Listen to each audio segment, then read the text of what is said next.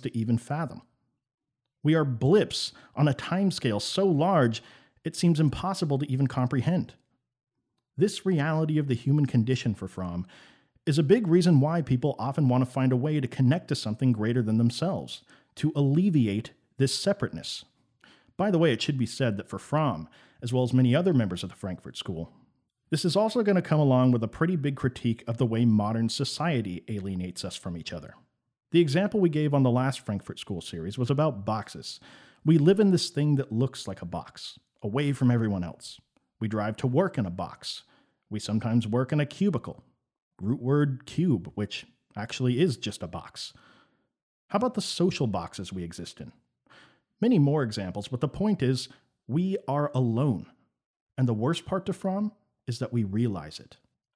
So, again, to combat this separateness from everything, there are tons of strategies people have used all throughout history to try to connect to something greater than themselves. Religion, philosophy, sure, but really our desire to connect to a tribe in general is connected to this existential loneliness. The desire to become a great painter, or write a legendary novel, or even make a mediocre philosophy podcast.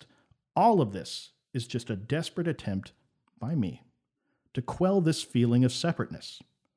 But Fromm says in our modern societies, how practical is it really for the average person to try to become a painter that's so good they live beyond their lifetime?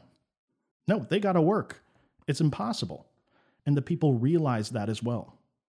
So, one of the most common strategies people use is to try to harness various different instantiations of love.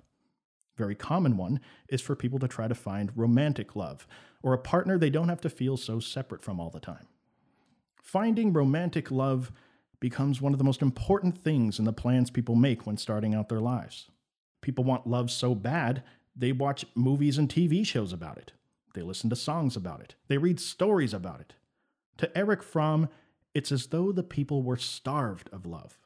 And who in their right mind could blame anybody for putting in so much effort trying to find